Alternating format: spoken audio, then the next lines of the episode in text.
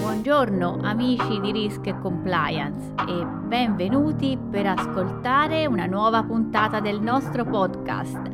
L'ospite di oggi è Marco Avanzi.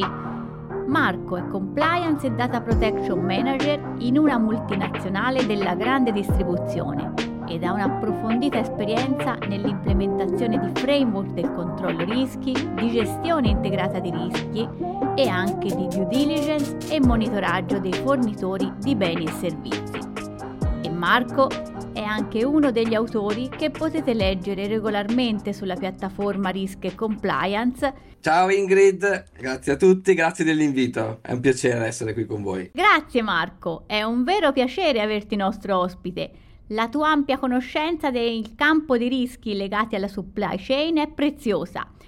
Ehm, vorrei subito farti una domanda su quelli che sono i temi, oserei dire, a te cari, perché sono quelli di cui scrivi anche sulla piattaforma, per cui due diligence e supply chain, in parole semplici della verifica delle catene di fornitura delle aziende. Ma non è un'attività così facile, ci sono molte sfaccettature da tenere in considerazione.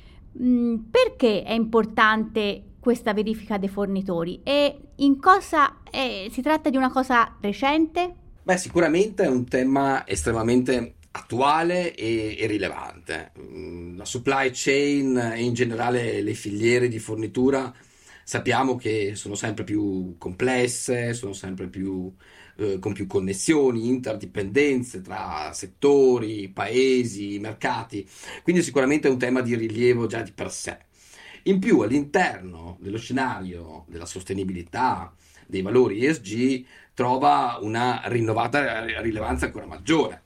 E questo anche si, si vede in quello che è la spinta che l'Unione Europea sta dando a questa tematica, a questa materia. Infatti è del febbraio di quest'anno la proposta di direttiva in materia di due diligence nella supply chain dove si cercherà di passare, si cercherà in quanto è ancora una proposta, di transitare da un regime volontario di due diligence ad un regime più cogente, obbligatorio, proprio mirando a tutelare quei, quei valori particolare di sostenibilità, valori ambientali, ma anche diritti umani all'interno delle catene di fornitura, all'interno delle filiere. Quindi un approccio, si sta cercando di andare verso un approccio, un approccio volontario a un approccio cogente, diciamo anche eh, basato su un determinato framework, quindi sistematico, e anche, come si può leggere nella proposta di direttiva,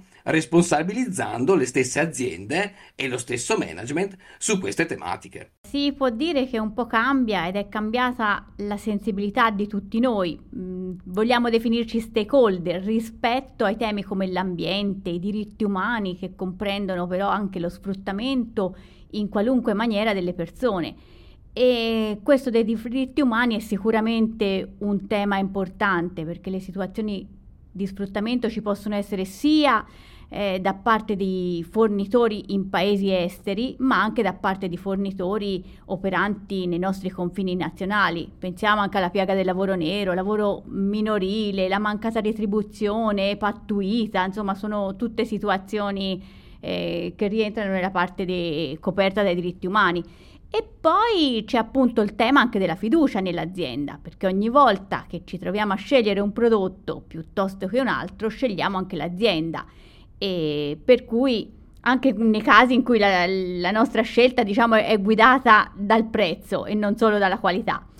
Per cui la fiducia la diamo e quando si viene traditi ce lo ricordiamo ancora di più. Per questo credo che sia importante anche per le aziende essere certi di chi sono i loro fornitori e che i fornitori siano anche quelli eh, che hanno e che operano con principi e valori che sono coerenti con l'azienda stessa. Per cui questo penso sia anche da sottolineare. Assolutamente. Senti Marco, si, potrebbe, si può dire che ci siano dei paesi dove eh, questo tema della due diligence e della supply chain è stato colto con un certo anticipo e quindi sono un modello? Ehm, ci sono per cui dei paesi che sono eh, un po' al seguito ed altri magari che invece sono capofila e trainano gli altri? Com'è la situazione in Europa? Puoi dirci qualcosa? Allora, la situazione, diciamo, europea e internazionale vede un po' posizioni diverse, anche dei livelli di maturità diversi sulle tematiche della due diligence nelle catene di fornitura, sia con focus sull'ambiente che eh, con focus sul, sui diritti dell'uomo, i diritti dei lavoratori. Sono paesi che hanno già fatto dei passi avanti e anche negli anni scorsi hanno implementato alcune misure, alcune soluzioni, alcune iniziative che vanno nella direzione di questa proposta di direttiva. Alcuni esempi, senza entrare nel dettaglio, sappiamo che per esempio in UK dal 2015 c'è UK Model Slavery Act, che quindi va a fare un focus su quelli che sono i temi principalmente human rights e quindi sociali. Fatto seguito per esempio anche l'Australia nel 2018 con una soluzione similare a quella della Gran Bretagna ci sono delle soluzioni che sono non nel totale perimetro della proposta di direttiva, ma comunque vanno in questa direzione anche in Olanda nel 2019 col Child Labor Due Diligence Act, in Norvegia. Sicuramente degna di nota è l'iniziativa tedesca. L'iniziativa tedesca che eh, vedrà entrata in vigore a gennaio del prossimo anno che ha identificato un perimetro molto chiaro di intervento di questo obbligo di due diligence, mm, con una prima entrata in vigore per le aziende con più di 3.000 dipendenti, dell'anno successivo con 1.000 dipendenti, con diciamo, un vero e proprio obbligo di adottare per queste aziende misure appropriate eh, con anche determinati strumenti di cogenza e di responsabilizzazione altre esperienze ci sono anche in Francia, eh, negli Stati Uniti, c'è un, nato nel 2012 in California, quindi c'è certa, un, un certo movimento sul tema già da un po' di tempo che adesso si sta, diciamo, sistematizzando con la proposta europea. Per cui sulla spinta degli stakeholder dell'Unione Europea e probabilmente a monte la spinta delle organizzazioni internazionali si va verso una maggiore responsabilità delle imprese per migliorare anche il modo di lavorare di tutti, e cioè per avere una specie di garanzia che i prodotti e servizi siano sviluppati e realizzati secondo dei principi prestabiliti. Ecco, per le imprese ci sono costi immediati, ma anche opportunità, come la sicurezza di conoscere approfonditamente i business partner e la loro capacità di resilienza di fronte a cambiamenti, un po' come quanto avviene con il business plan, quando bisogna ri- realizzare, scusami, il business continuity plan.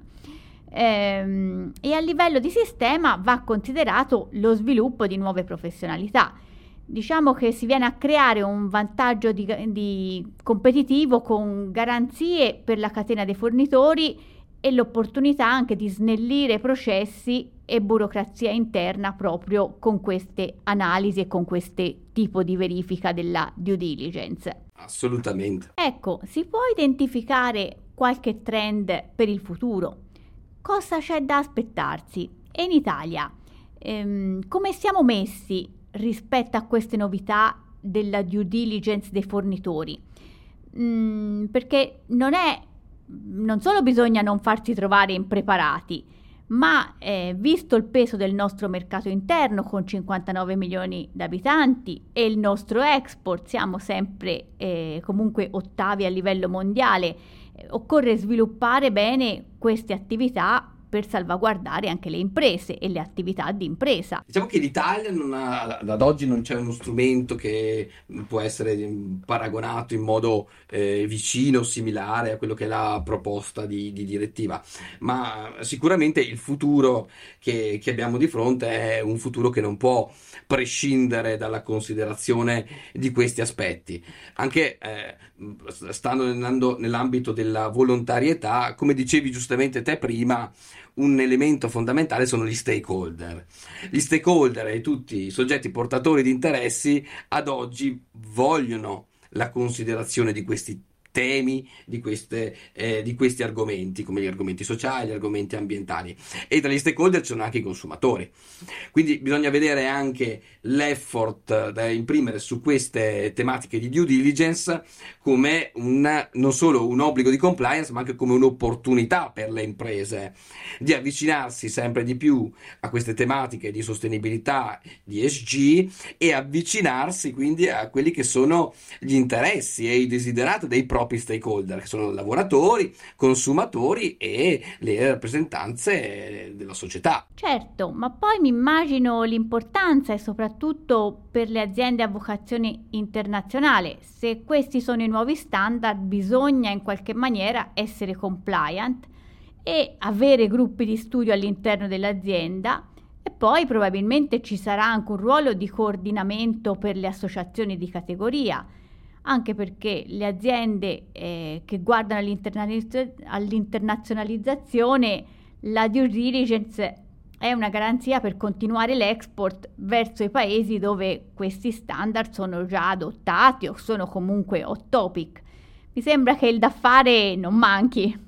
C'è un po' di fermento, sì, e sarà anche molto interessante e utile per le aziende italiane eh, osservare quello che sono, eh, per esempio, il lavoro dell'OECD, che propone comunque un approccio a quello che è la Responsible Business Conduct, l'RBC cosiddetta, che è poi richiamata anche come un, una possibile metodologia da utilizzarsi all'interno della proposta di direttiva che prevede proprio un approccio risk based per le aziende, quindi volto a identificare i processi che hanno potenziali impatti negativi all'interno della filiera, la gestione del rischio, il monitoraggio, il reporting. Quindi un passo in avanti sicuramente eh, volgendo da una situazione in cui non sempre il rischio era considerato anche nei confronti della supply chain, quindi uscire un po' dai confini dell'azienda e guardare anche la filiera e gli effetti diretti e indiretti che questa può avere in relazione ad impatti negativi sui temi di sostenibilità, ambiente e sociali.